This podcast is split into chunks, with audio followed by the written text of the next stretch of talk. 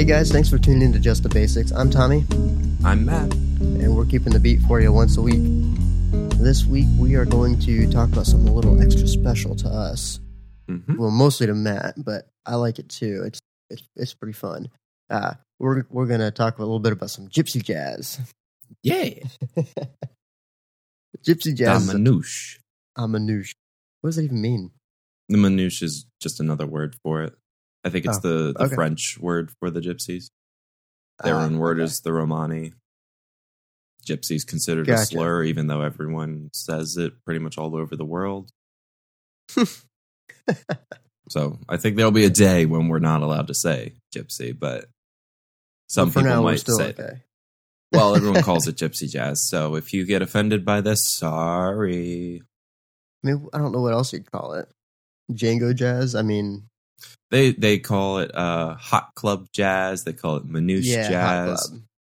Um, What's because there was Django's one other one that was hot weird. club quintet or something like that. It, yeah, I think it was literally just ripping off that. So yeah, that's cheating. We have to take a little bit away from Django. He already has so much of it. Oh man, not even five minutes in, we're already talking about Django. Uh huh. Gypsy Jazz, you can't really separate that from Django. It's like they go hand in hand. Yeah, it's it's interesting because like if you if you want to listen to Gypsy Jazz, like if you just go into YouTube and you search Gypsy Jazz, you'll find a lot of like younger guys playing it, and then you'll find Django and nothing in between. Mm-hmm. I feel like there's a lot more college students starting to play Gypsy Jazz just because it's fun, it's high energy, and it's very technical.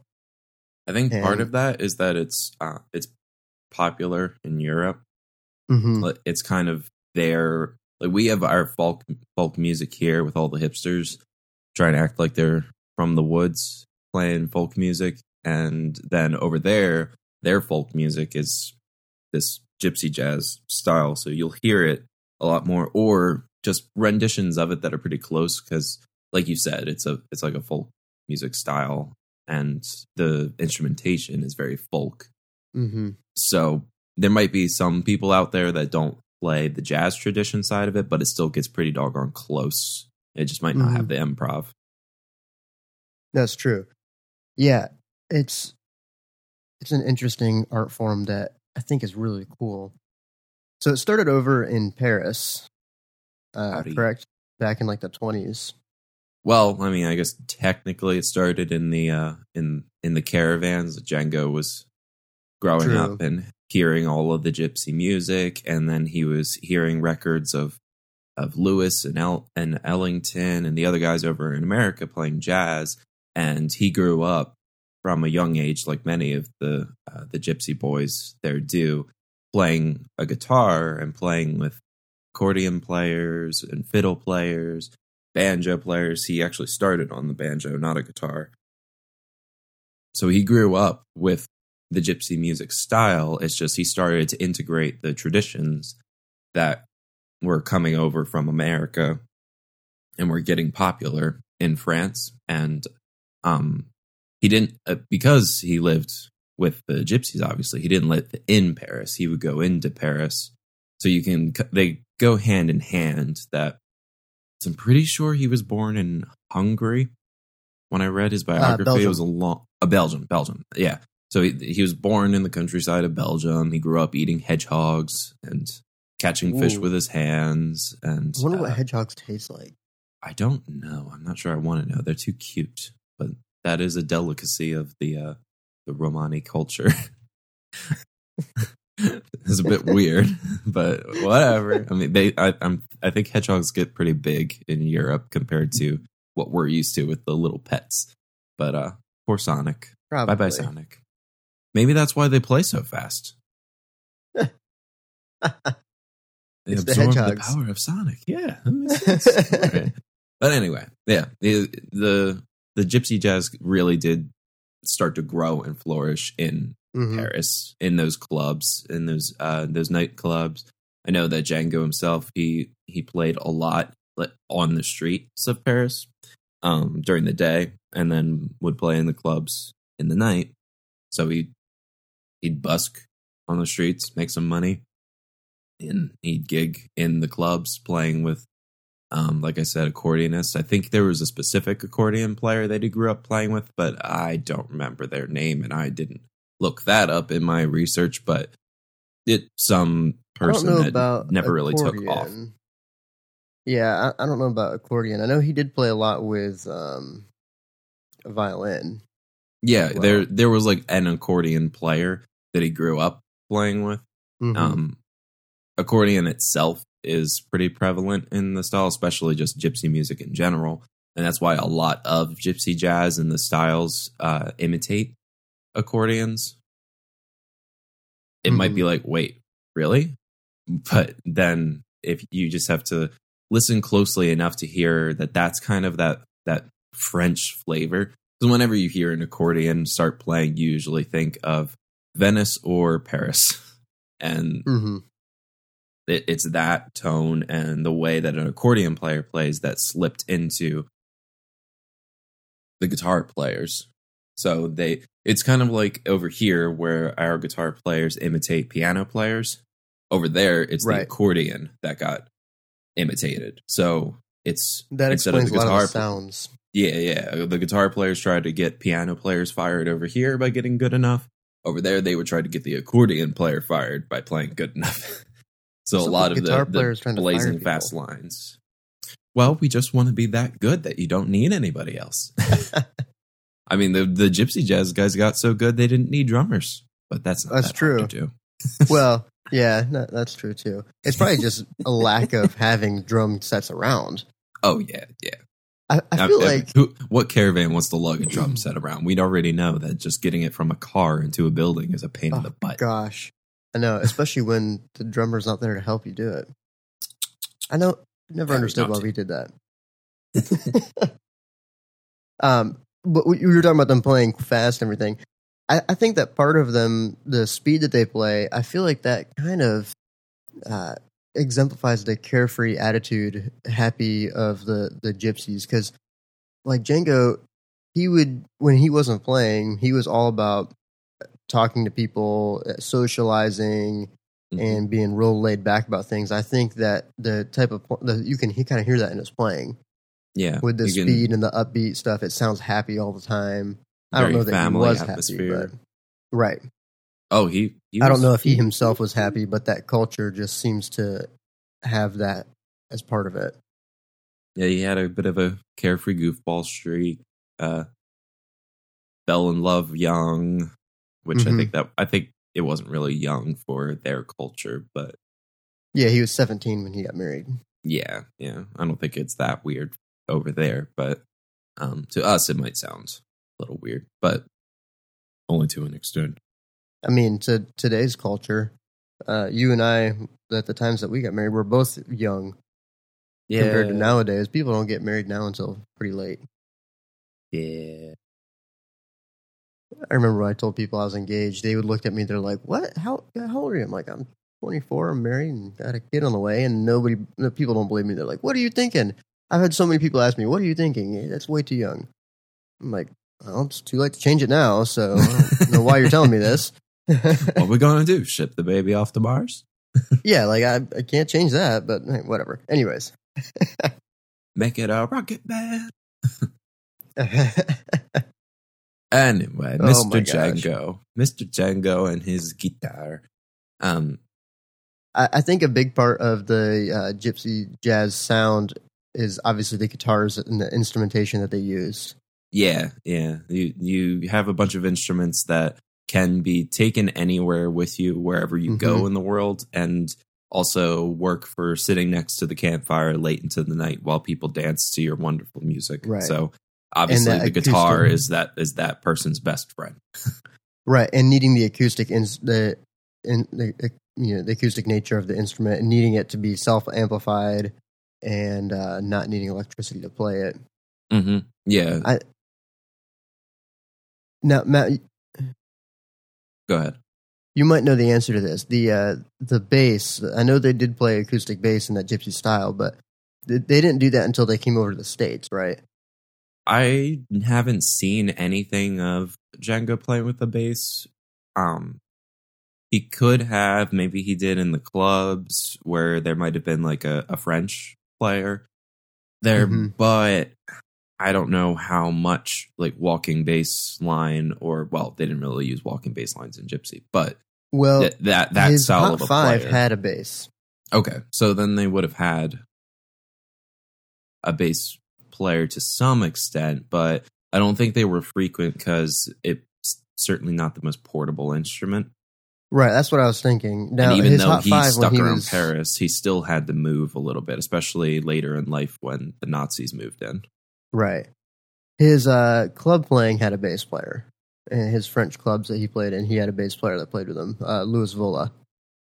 Hmm. But other than that, I don't think he really did a whole lot. I think just because, like you said, the portability of it. Yeah. And, and there plus, are every some time... bass players that are prevalent in mm-hmm. in this in the style. It's just they don't, unfortunately for them, they just don't have that much of a role to play. Like they have the easiest bluegrass style of playing when they're playing along with it, just because it would be way too busy if they were playing legit walking. Yeah, lines. Exactly. Yeah, it that's what I was going to say. Because there's so much going on, they're basically like a rhythmic foundation, kind of with the La, La Pompe, or whatever you call that guitar rhythmic style. Yeah, and the rhythm guitar player for and the, Gypsy Jazz is the one style where lead player and rhythm player are actually appropriate because they're two different guitars, and we'll mm-hmm. talk about that in a second. But the rhythm guitar player, that player has trained himself to not only play his his accompaniment part, but also bass lines. Walking bass lines, right? Pretty much. So, um, a lot of the time, a bass player simply isn't necessary because of that rhythm player hitting his guitar so hard, it pretty much takes over the job of a bass player. So that player would have to hold back in order mm-hmm. to allow for a bass player to hop in and play, which maybe it would make it easier for him, but a lot of those players don't need it. They only need two guitar players, and that's it. Right. Well, that's part of the culture of it, being able to move around, just play it with your friends around a campfire. You know, yeah, you, yeah. The more people you need, the harder it is to do that sort of thing. Like whenever we'd play our duo gigs, I would kind of I'd play very percussively, especially on the upright bass. Mm-hmm. You'd hear lots of clicks on that sort of thing to try to drive it, so we didn't need a drummer. Mm-hmm. I'd kind of try to replicate the the hi hat with the the pops of the strings against the fingerboard. Yeah, exactly. It uh, seemed to work pretty well, in my opinion. I don't know. Maybe I'm wrong. It was always I fun, think, at I least. think so, yeah. It was always driving and never felt that empty. Uh, yeah. The recordings it, that we had always sounded nice. So playing a role with, like, with a stripped down, you have to mm-hmm. take over pieces of other instruments in order to fill all the space. That's one of the most fun and also the most intimidating things of duo playing. At least in solo playing, you kind of just show off what you can do on your own instrument. Yes, you can take over different roles and stuff, but there's more of a responsibility once you add the second player. Right. At that true. point, it's now like you're now trying to create a quartet out of a duo. And then that's where the, the gold lies of making it really work, is when you mm-hmm. fill out all of the roles and and run with it. So the Gypsy guys, those two players, right. they they sound like they can fill a stadium. It, pretty much no matter who you listen to, even if it's not Django, if it's just a couple of guys, it is incredible how much sound and space they take up when they play. Now, is that a factor of their technique, or is that a factor of the instruments, or a little bit of both? Both. Okay, because I know that their guitars are a little different. Yes, yeah, yeah. There's there's two different guitars that uh, this style uses. Yeah, you can whip out any guitar potentially, but you won't get the same tone or volume that the uh, the O-shaped Petite Bouche. So there's like a little egg sound hole that is the quote-unquote lead guitar. And then there's a D-shaped Grand Bouche guitar. Um, I don't know if I'm pronouncing it right. I don't even care. I don't speak French. And then that's the rhythm guitar. And that sound hole is massive. And I think that is a lot of the reason that they take up a ton of volume and space, because those things can really project. Right. I think the uh, the scale is very weird. I've been, I have never played a Gypsy guitar myself. I've never had the opportunity, but I've been told that they feel really, really doggone weird to someone that's used to normal guitars. They're not scaled hmm. the same way. I did not know that part about it. Yeah, I've never picked one up to see if they're comfortable. I don't even know if they're tuned the same way, because I've never looked that up. I think they are, uh, just because actually there's pretty much nowhere that they're not, because on the video that the guy said G minor and he was on the third fret. So I think that was that means they're tuned the same way. But yeah, no, I, know I think you a lot of that is one. the the sound hole, right? I, I think from looking at them, I, I don't know, maybe. I don't know if you have any insight on this, but to me, it looks like the string spacing is wider as well, which would let you dig in more. It looks more mm-hmm. like a bass type of string spacing where they're just a little bit farther apart. I think that's uh, that's because they're close to classical guitars, mm-hmm. which is part of the reason that um, they probably feel weird, because classical guitars feel very different from from modern guitars. So that's right. probably why the string spacing is closer to a classical instrument. Okay. Yeah, it's just every time I see it in a video, it looks like the string spacing is kind of wide. But yeah. Which so is probably when you when you're time. actually playing it, when you're the rhythm guitar, they have that La Pompe or la, how do you say La Pompe? La Pompe? I don't know how to say that. The pump, the pump, the chonk, chonk, chonk. Yeah, they call it. To me, that kind of sounds a little bit like Freddie Green style playing, just yes. heavier. Yeah, it, it is exactly the same technique. It's just for uh, for all purposes, it's much faster. That's mm-hmm. it. Like Freddie Green's style was in a music that has slower tempos, right? So the chonk, chonk, chonk, chonk. It's more chonk, where this is more pop, pop, pop, pop, pop, pop, pop, pop, pop. Because it's so much right. faster. It's the same technique of uh, drug, pop, drug out, pop, drug out, pop, where the first and the third beats, they they drag out a little, not like rhythmically drag, that just it's more legato to a staccato. Legato, staccato, legato, right. staccato, da, da, da, ba. And um, it's it and it's very, very, very, very, very, very, very, very, very driven. Yeah, exactly. It's it's it's very, very, very percussive. So that's why you don't really need a drummer, because you can hear the from the playing. Yeah, because typically, like in swing, you have the ride going ting, ting, ting, ting, ting, ting, but the hi-hat going one, two, three, four. It has the accents on two and four, and the La Pompe, the the big hits are on two and four, the staccato ones. It gives a really nice driving feel to it, and that's, like you said, that's why you don't need a drummer, because it's literally right there. You can't if you can't hear that, then you probably shouldn't be playing mm-hmm. in a gypsy band. Which is why the rhythm guitarist serves such a uh, a crucial role to it, that they, they have to be a living metronome. They can't right. speed up. They can't slow down. They have, they really can't slow down. So at the speed Kinda that like they're a bass playing, player. Exactly, yeah. They they have to be that ingrained in the rhythm, and they cannot they can't falter.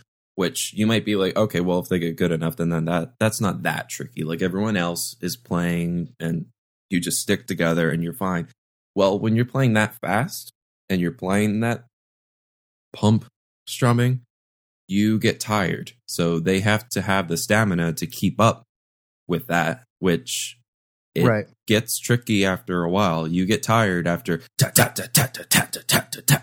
That's yeah. That's and a they, lot you that you have to hit anything. hard. And yeah, you're exactly. also doing all the other stuff. So I, I, I, you might be able to forget that your arm is falling off, just because there's so many passing chords and such that you have to play. Hey, but you can't forget a single chord, because if you even try to forget one, if you come close to forgetting one, it could throw your whole thing off, because it's moving by so quick. Mm-hmm. Yeah. Now, because it's so percussive, you probably could get away with just muting all the strings just for a sure. couple of hits while you remember sure. it. Because yeah. it's kind of hard to hear those chords coming out of there, but you shouldn't do that. No, you still need them. Cheating ways to get through. That's how. That's what we teach you on Just the Basics. How to cheat? Like in uh, playing classical stuff. I was playing a Bach prelude for a recital, and uh, I forgot what was next. So I just repeated the same section I just played because I couldn't and remember what I was supposed noticed. to go to. The only person that noticed was my professor, who looked at me and smiled because he told me to do it if I forgot what I was going to do. Hey, but I mean, it works. Exactly. It's just adding or repeat. You know, especially There's when you're playing solo. Yeah. So if you're playing La Pompe and you forget the chords, just mute all the strings and just hit it hard. I mean, you, d- you certainly can't go back and repeat what you just played in that. Not in that style of music, no. Yeah, you can't do that. What'd you do? I went back to the start. I got lost. You know, like, I what are you talking about? Do that. I think for sure that, that happened to us when we were playing gigs, that somebody forgot, forgot where they were and decided just to start at the beginning. Probably. They probably tried to where, hop in where they thought a two five one was going back to the start and didn't realize it was like going to the B section or something. Right. Because we've had gigs where people have gotten lost and been so far off that we're like almost had to stop playing because yeah. somebody's not paying attention. And it's like, what? I just don't get it. Anyways. Part of the problem is that uh, just for you listeners, if you have that kind of a situation where you do get lost, Uh, if you're playing with people that are such jerks that it, you can't admit that you're lost and they'll help you get back, or like give them a look and they can help you figure out where the heck you are, you're just not playing with the right people. Like that's not yeah. the kind of community that is necessary in jazz. Like you'll get lost. So, so the heck what? I was one of the better players back in college and we, I would get lost and then I'd figure out where Tommy was and hop right back in.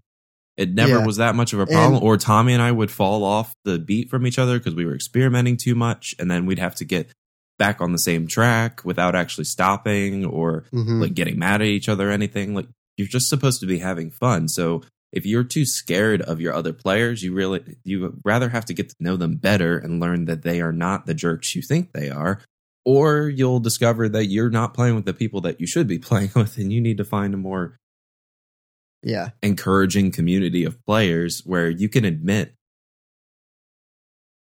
where are we?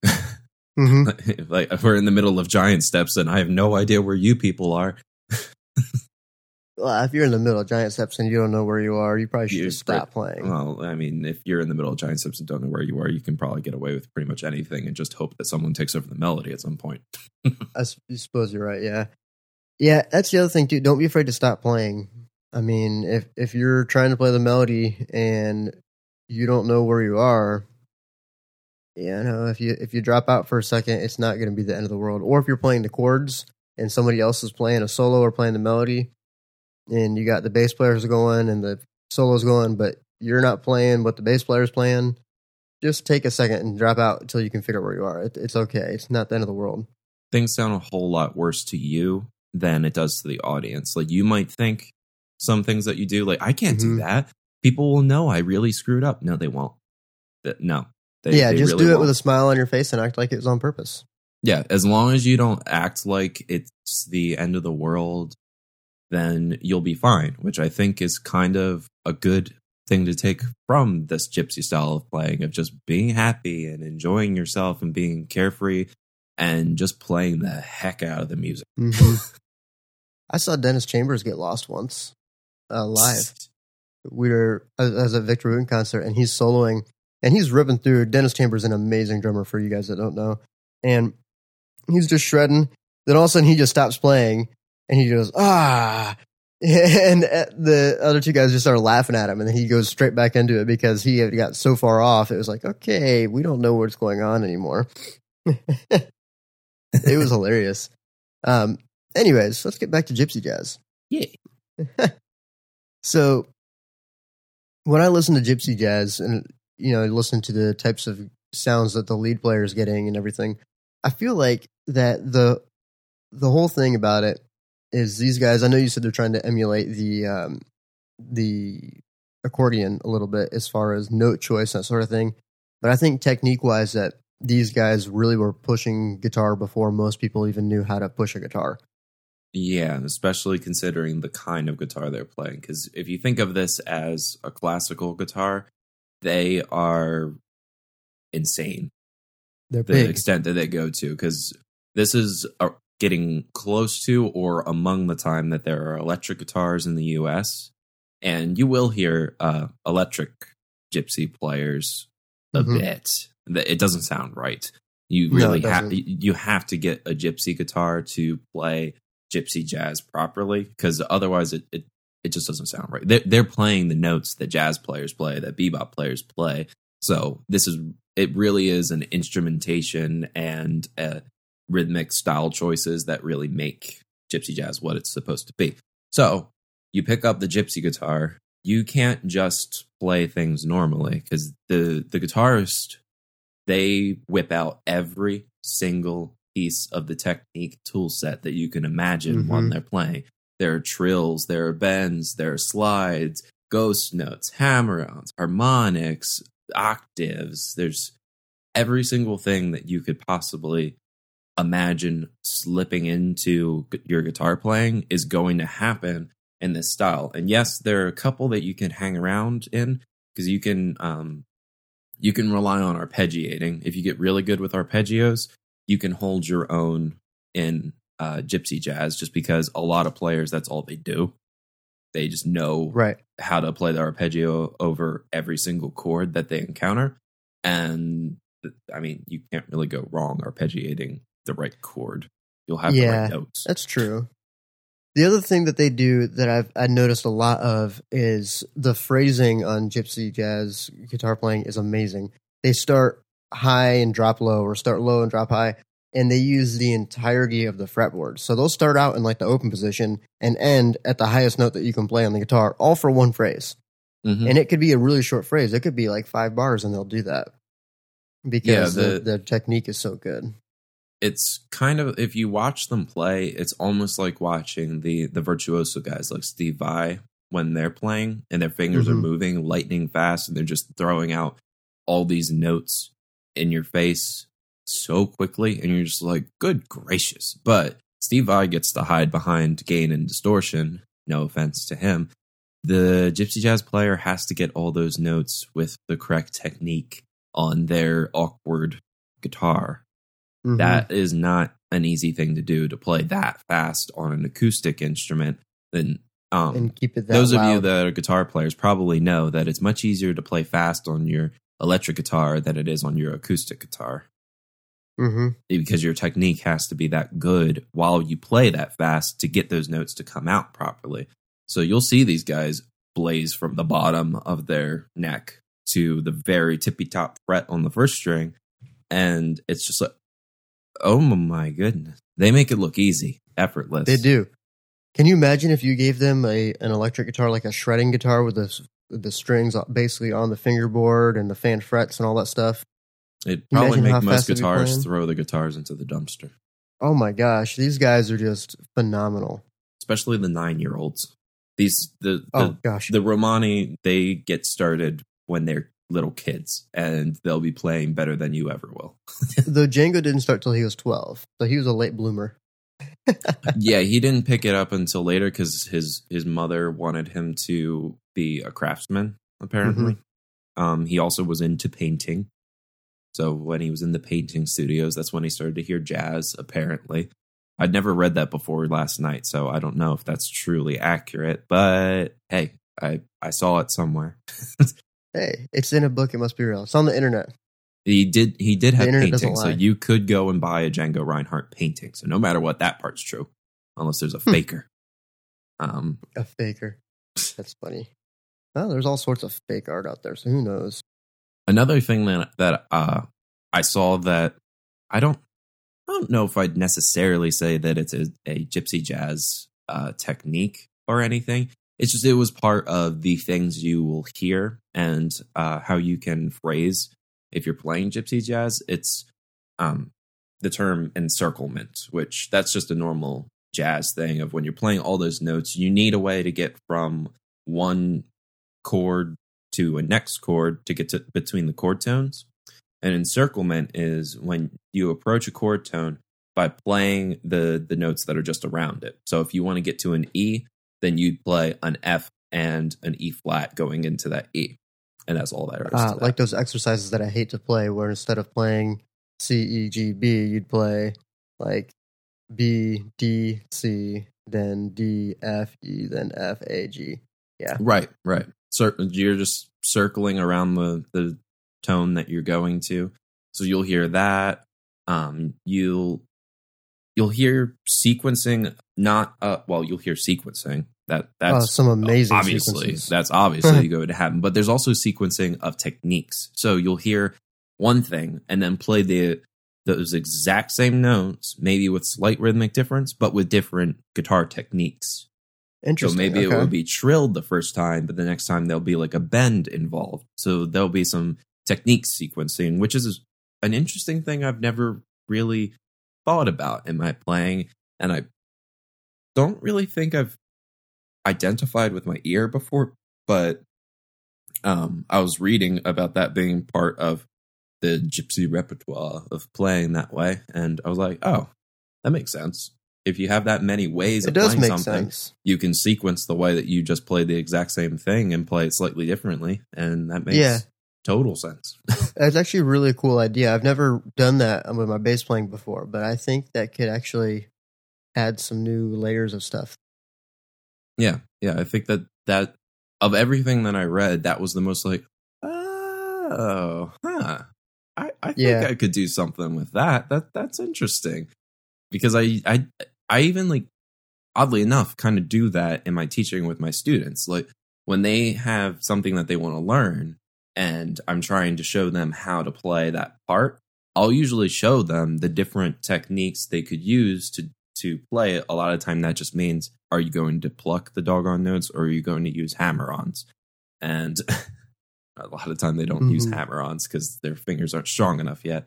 But um, I kind of already do that in my teaching of using every single technique possible to right. try to learn how to play something, but I never thought of doing that as a sequence. That that's an interesting approach to soloing besides just sequencing in general.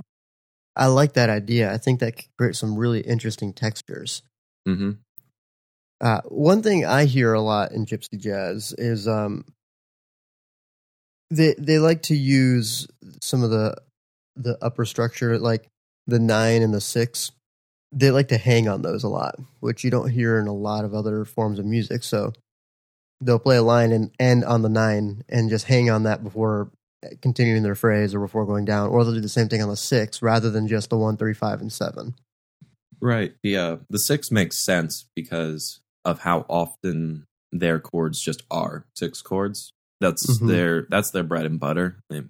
Um, as far as a chord player goes, you, if you're playing a minor chord, it better be a six.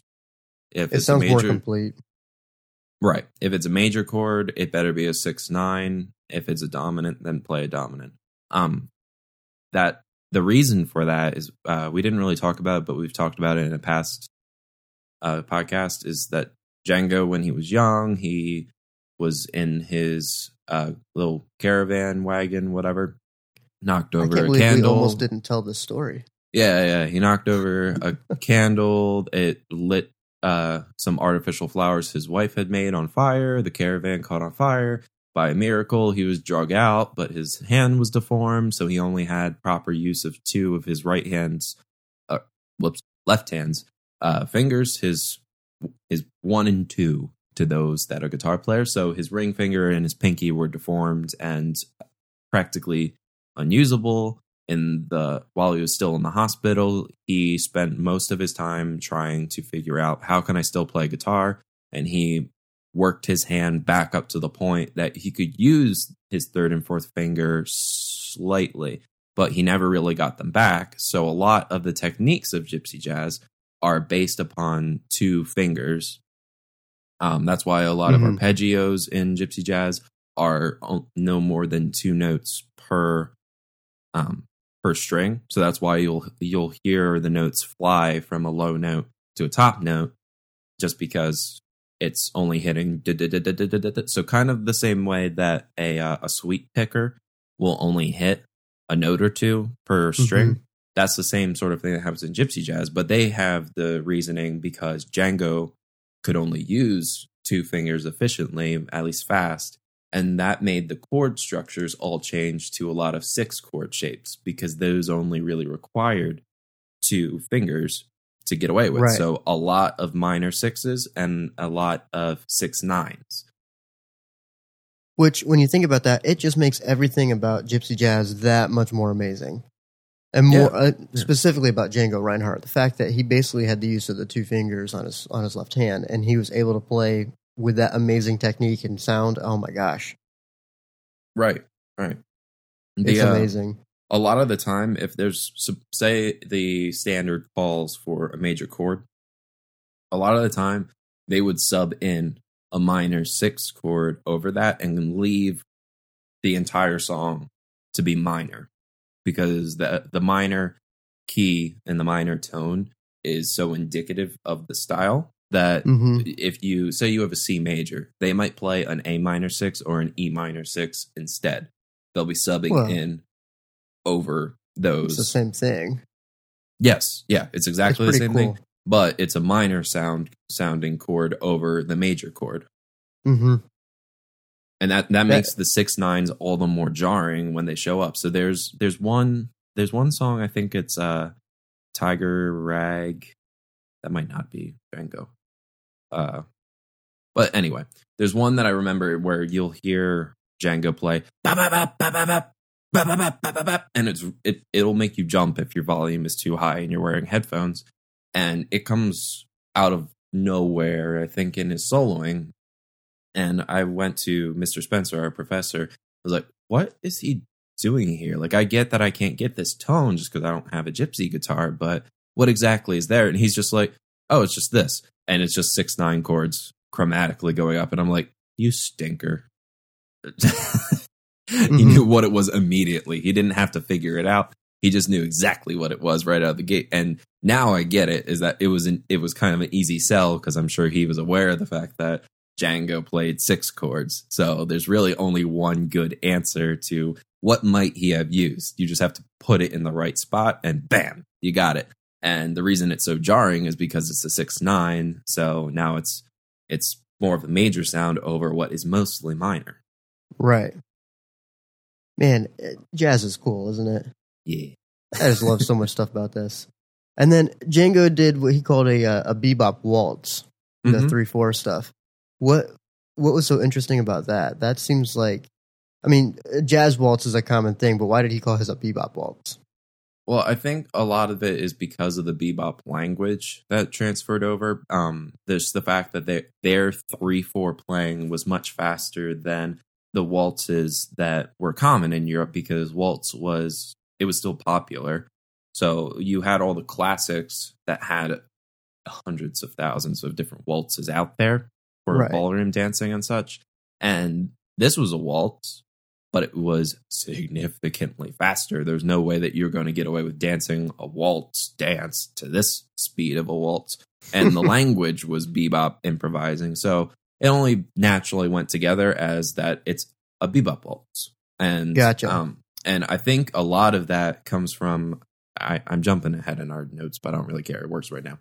Uh, the the the waltz was probably inspired by Django also listening to French classical uh, composers.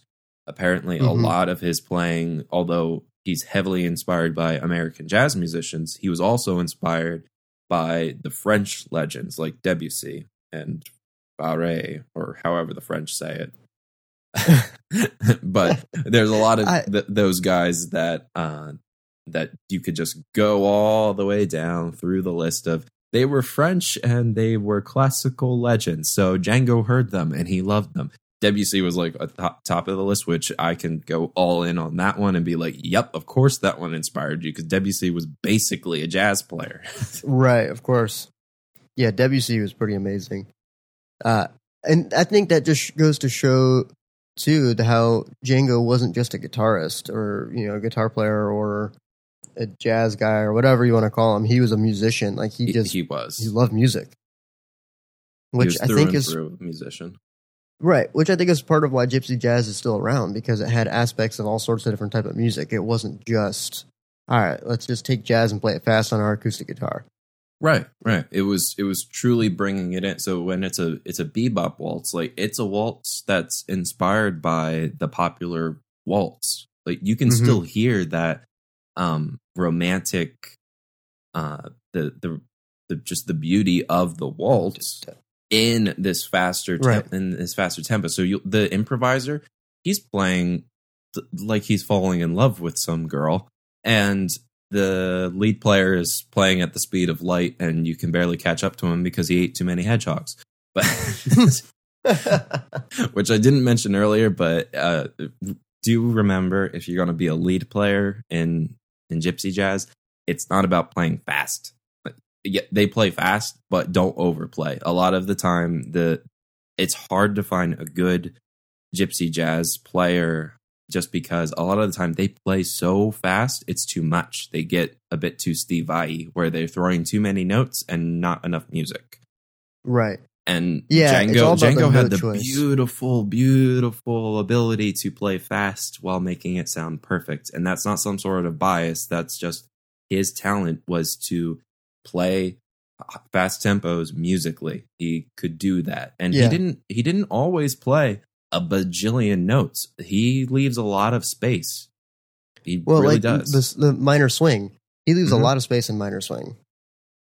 And the lines that he plays are very lyrical. They're not just all start at the bottom and race to the top as fast as I can and then go back down. They have a lot of really, really good contact. If you took mm-hmm. a Django Reinhardt solo and slowed it down from like two hundred beats a minute down to like eighty beats a minute, you'd probably have a beautiful ballad. Pretty yeah, much every he time. He actually had melodic so ideas in his improvising. Right. Kind of like Charlie Parker's improvisations were like that. I don't like the written melodies that Charlie Parker did all the time, but his improvisation, if you slowed it down, a lot of times you'd have some really pretty melodies. Yes. Yeah, he was a wonderful improviser. And I, I said this before we started recording when we were talking about it. Uh, th- it's really similar to the way a lot of saxophone players will try to play like Coltrane, by playing too many harsh notes, and mm-hmm. it sounds bad and it's confusing and no one really likes it. And then people walk away thinking jazz sucks. I don't, I don't like this. I'm never going to a jazz club again. It's because that person isn't interpreting Coltrane style properly, or just hasn't made it there yet. Right. Um, 'cause yes, Coltrane is incredibly difficult to replicate because of his sheets of sound techniques. And if you want to go for that, go for it and make sure you're in the proper context to use it. But a lot of players will try to do that and misinterpret it as playing as fast as I possibly can. They'll yeah. play a wall of sound uh, yep. instead of a yeah, sheet of sound. Yeah, it's the brick wall of all the notes in your face, and it, that doesn't feel good. yeah. Coltrane gives you well, bed sheets. They give music. you a sheet of bricks. yeah. Well, like with any music, you have to remember there's only twelve notes, and there's only been twelve notes for like seven hundred years. I mean, so what do you, you have to work with the same twelve? You can't just play them really fast. It won't be interesting.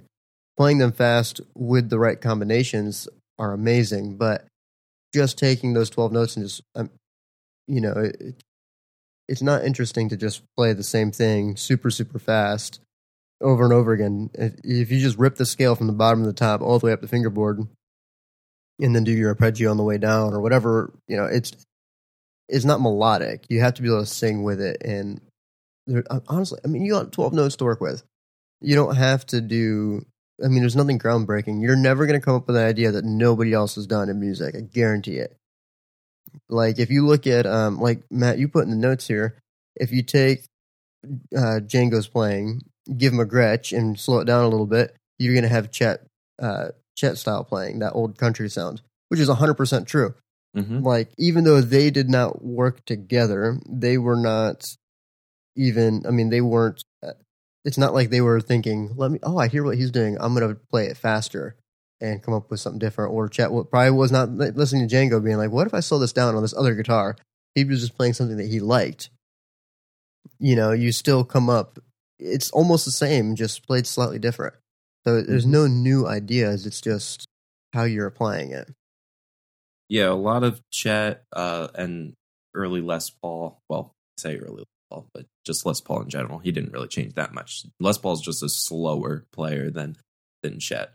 It's kind of the right. Miles and Coltrane difference. Chet and Les. Chet was hyper fast, and Les was nice and slow. But um, if uh, part of what I saw is uh, with my research was a video that had a, a guy in um, Liverpool who loves gypsy jazz and plays it. That's that's his his thing, but it's not that popular in Liverpool. Jazz itself isn't, but mm-hmm. co- old country is. So he literally goes to uh, the club, and him and another player play hollow body electrics, and it sounds like Chet, but they're playing gypsy repertoire, and it right. So it. That's the only change that was necessary to make the the gypsy sound turn into old country, which I never really thought about that much. I know I'd like in passing vaguely noticed, but not to the point of you can literally just play this on electric guitars and boom, you're playing mm-hmm. Chet. Well, uh, it's not like everything Chet gypsy. Because you don't have the finger style at all. Gypsy j- right. jazz uses a, a pick, uh, but it's still this very, very similar in feel because Chet played a lot of swing stuff. You might think of him as old country, but if you go back and listen to it, he's he's very jazzy for a country dude. Right. Speaking of uh, picks, I ordered the uh, the picks this morning for our Patreon subscribers. Aha! A so plug! A plug! Hopefully we'll have those in a couple weeks and we'll get them mailed out to everybody. Yeah. Uh, but anyways, yeah, it's... It's just so cool to me how little things make that big of a difference.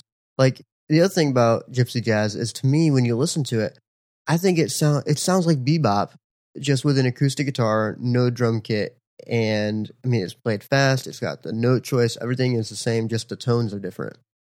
Mm. Which I just think is so cool. I mean, Charlie Parker was playing bebop on his tenor, or, yeah, on his altos and all, whatever, and he's got all this crazy stuff going on, and he's got a drummer, and he's got a piano player, and a a bass player. And then you got over in France, you got Django doing the same exact thing, except he doesn't have any of that other junk, just his guitar. Mm-hmm. It's just, it's so cool to me. It's uh, pretty incredible.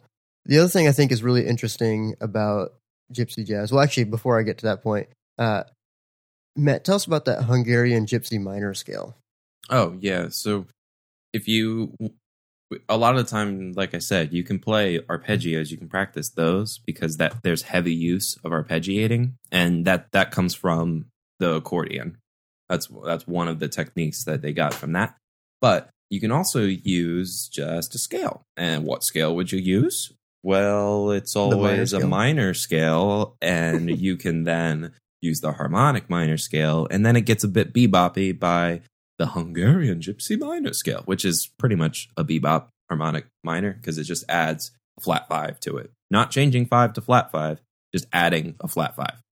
So it also adds the passing tone, kind of like the blues scale does.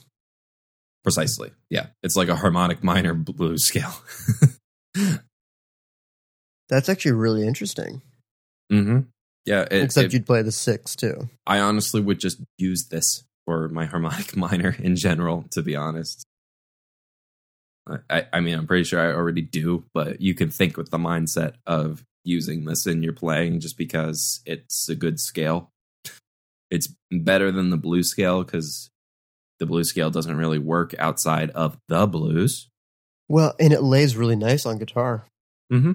Yeah, harmonic minor is stupidly useful. But if you can spice it up even a little bit more, there you go. I mean, there's a lot of chromaticism in gypsy jazz. So that yes. makes sense that they would do that. Yeah.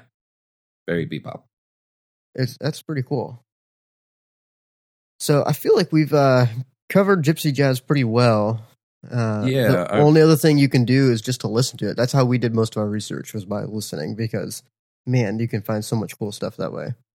Yeah, I wanted to. Okay, uh, but like before I finish up, I wanted to talk a little on uh, Django later in his life. One of okay. the bi- biggest things that he did in his lifetime is he came over to America to live his dream, because he always dreamed of coming over here and having the American dream and playing with these great jazz musicians he grew up listening to and admiring. So he came over here and because he was invited to play with Duke Ellington. And in uh, nineteen forty-six, he was playing with with Duke, Carnegie Hall, and it wasn't what Django thought it would be. The reception of him and his playing wasn't amazing. They they didn't appreciate him that much, and there was such a language barrier because he spoke French and he was basically illiterate. He couldn't read and write very well. Uh, he, he didn't have schooling. He just grew up as a musician. But uh, there were people that taught him some very vague reading and writing to to help him out a little bit and be able to sign autographs because he couldn't even spell his own name. But that still wasn't enough to really be comfortable in America. So one of the notorious stories is he was very late to a Carnegie Hall with Duke Ellington gig because he'd met some popular boxer in a bar, lost track of time talking to him. Then when he, he ran out to catch the gig, he got in the taxi and accidentally gave the taxi driver the wrong address because of the language barrier and was very late, and Duke was very mad about it. Not only that, but the critics were very mad about it and basically blacklisted him. Yeah, he got he got blasted be, because of that, and so he came home to, uh, and uh, I believe this would be after he would have fled Paris in the first place because of uh, World War Two. The uh, he because he was so popular, he was a legend. So e- even though the Nazis had moved into Paris and ha- were uh, inhabiting the city and were in control, it which, if you remember, the Nazis hated the gypsies, so they were part of the people in the Holocaust. Du- uh, Duke. Django was ignored because he was a famous, he was basically a, a Parisian celebrity and a famous guitar player, and the, the officers would come and listen to him in the club. Eventually, he was um, he was invited to come to Germany, to Berlin, to play there, and that's that's when he fled the city, and, and he left, and didn't assumedly go back until the war was over. That's probably when he went over Um, to America. But it's crazy. Not too long after that, in nineteen fifty-three, that's when he he passed away to a fatal stroke at the age of forty-three, I believe. So he, he passed away pretty doggone young.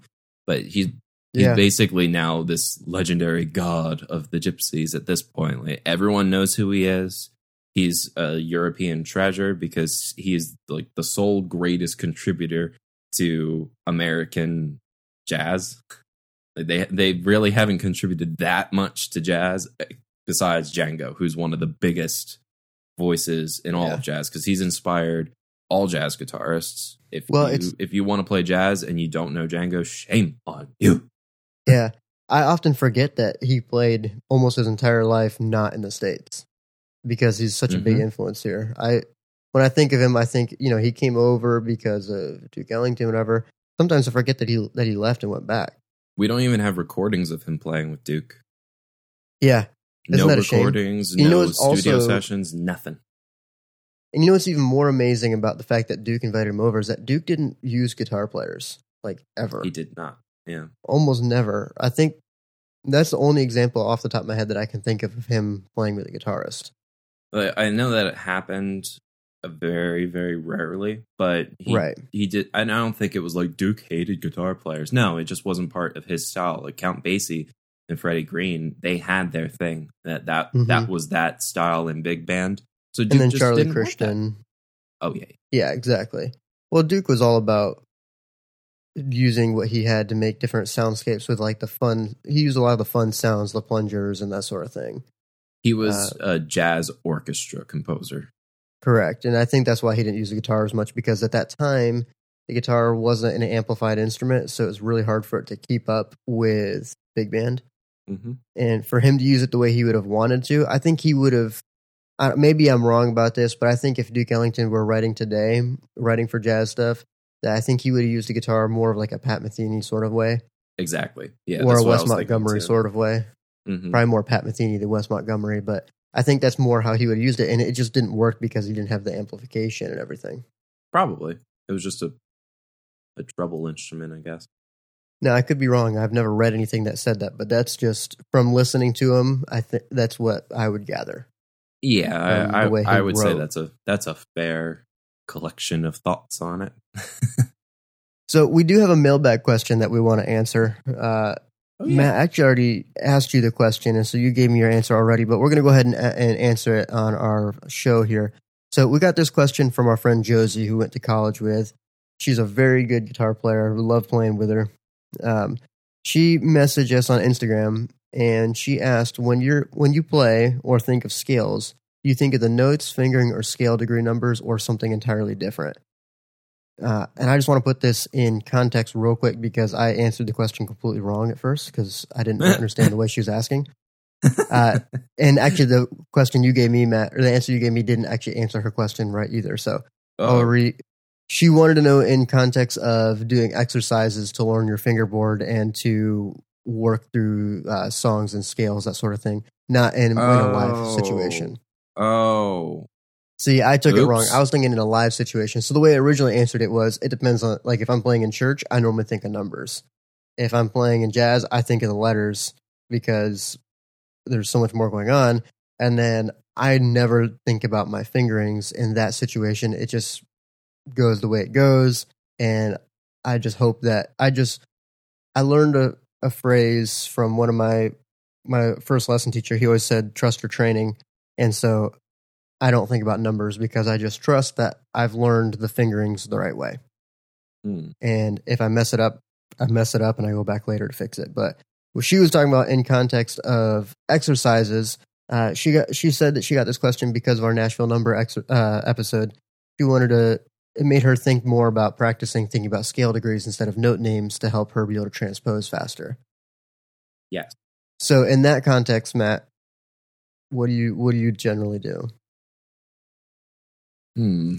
As far as exercises go, I think it almost it goes into context again, just because say I'm drilling a scale, then I'm probably, I'm thinking of the shape. I really am. Okay. To get it under my fingers. That That's what I do is, uh, say I wanted to learn something new, like the Hungarian Gypsy minor scale. I would get the shape first. The mm-hmm. the context of what scale degrees are there, I would probably have the one and the five. Those two would be... Um, always in my mind in the shape, because everything else stems off of those two anyway. So if you right. know where those are, I think we all have our one, two, threes good enough to get the rest if you're nearby one of them.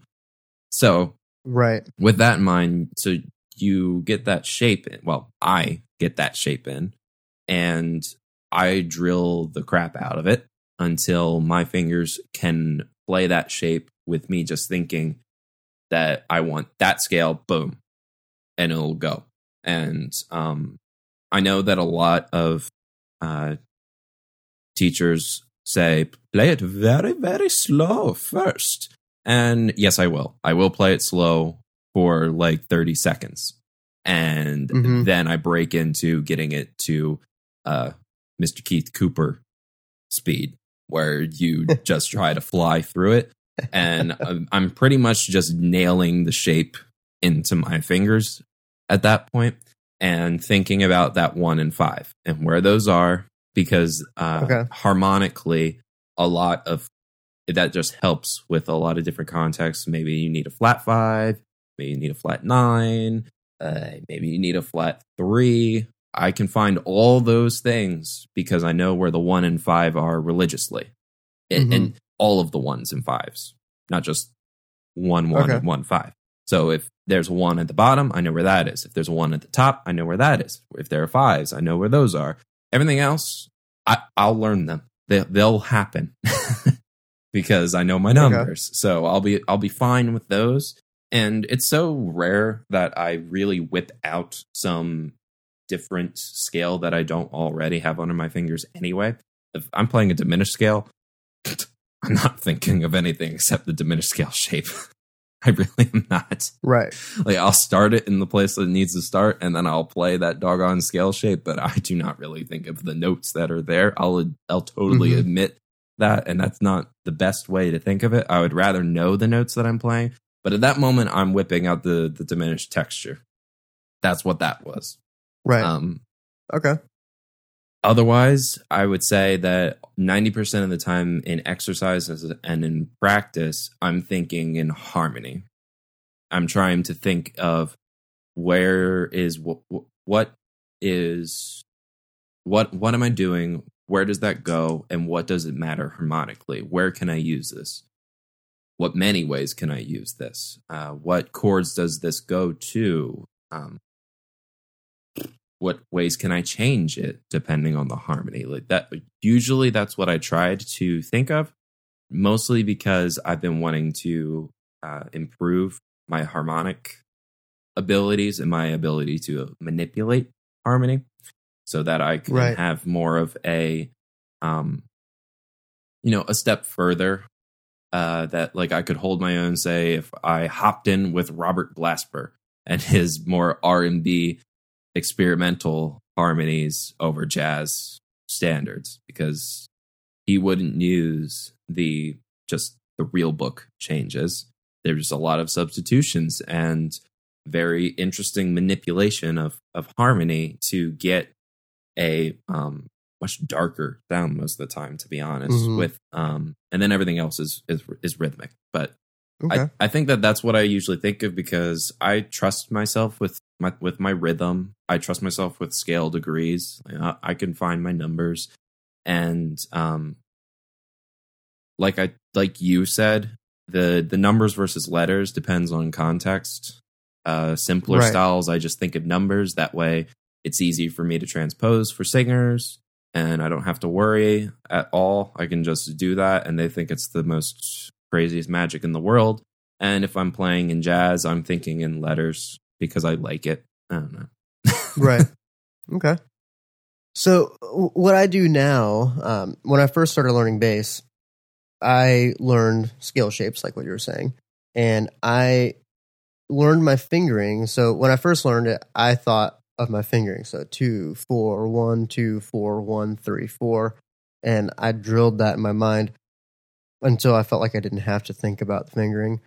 Uh, the only times I think about fingering now is when I'm trying to learn a lick and a tune. Like if I'm trying to, like when I was learning Donna Lee, I mm-hmm. thought a lot about fingering for how to figure out the best way to approach it. But when I'm working on exercises through scales and that sort of thing, I used to think about fingering. Then I started thinking about scale degrees. So I stopped thinking about, okay, what, what finger should I use here? And started thinking about, okay, what is this in context of the scale? And the reason I did that was because I associated the fingerings with the scale degrees. So instead of thinking two, four, one, two, four, one, three, four, I thought one, two, three, four, five, six, seven. And so now, even if I'm just standing around, if I like, if I'm at work and I'm just tapping my fingers on a desk, I'll sometimes be thinking about what scale degree would this be on my bass. It's really weird. Oh, uh, I get that.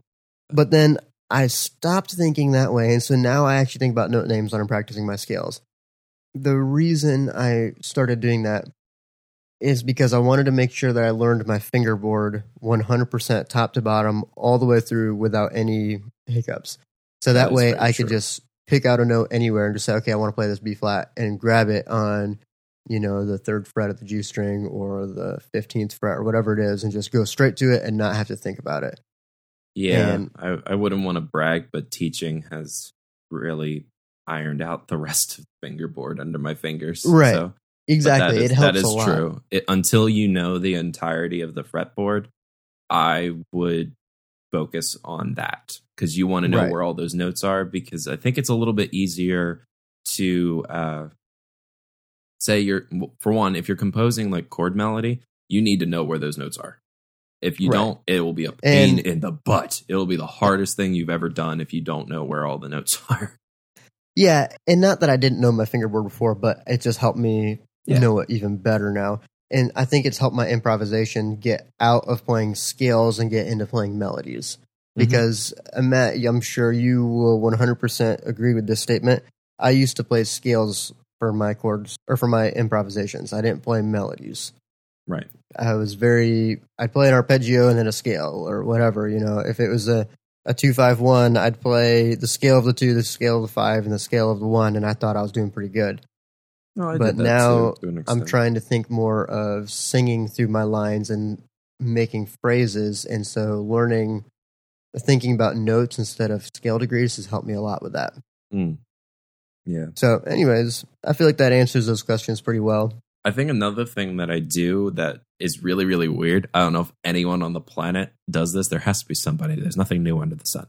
But I was thinking about, about this question while I was driving on my long, long, long commutes. And I realized that part of what I think about with music, uh, I don't think this really has to do with the exercises, but key choices and where the scales are, I kind of associate colors with a lot of them. Like uh C is just a straight up yellow in my in my brain. I don't know why C is yellow, but it is. And then the deeper you go into the sharps, the more red it gets. Where if you start with F, F is green in my head for some reason. So sometimes G is too. I don't know why. This is where it gets weird. It, it, Tommy can ship me off to the asylum now, but at, the deeper you go into the flats, the closer it gets to purple. So G flat is straight up purple royal tone in my mind, whereas uh, D flat and A flat are just a perfect blue. So like that that's why my favorite keys are, oddly enough, the colors that are closely associated with what I like in my mind: A flat, D flat, and G flat. It's where my brain's colors are, because I like a nice, nice blue, purple, periwinkle, all those colors. Whereas on the sharp side of the things, I'm just like, nah, no, I don't want those. No, I don't want E. I'm not a typical guitar player. But uh, yeah, I, I don't know if anyone really thinks that way. But I, when I, uh, the more I thought about that and um, and realized that, yeah, my brain has always done that for a long time. It just never, I haven't really put that into words before. I was like, that actually. It it makes sense. Like a lot of the time when I'm playing solos, I will be uh, nice and comfy in my blue zone, and then slip some red in there to be like, ha ha, here's some harshness, and and go into those That's keys that have those colors there. And um, I don't know if there's much Uh, weight behind that, but hey, the if you can find fun ways to think about your your uh, your music and your improvising, go for it. Yeah, that's interesting. I've never really thought about it like that. All right, guys. Well, thank you for tuning in this week. Uh, if you want to support us, you can check out our Patreon page. It's uh, patreon dot com slash just the basics. That's where you can support us because we don't have ads in our show. So if you want to help keep the show alive, that's where you can uh, go ahead and don- donate. Uh, get free stuff like uh, early access episodes and that sort of thing. So if you're interested, go check that out over there. Otherwise, go ahead and share this episode with your friends. Like, comment, subscribe, whatever you're supposed to do. I don't know. Smash like. I don't know. I think Smash that's stupid when people say that. Ring the bell. Ring the bell. Yeah. What bell? I don't. I've never figured that one out. Anyways. All right, guys. We'll see you guys next week. See ya.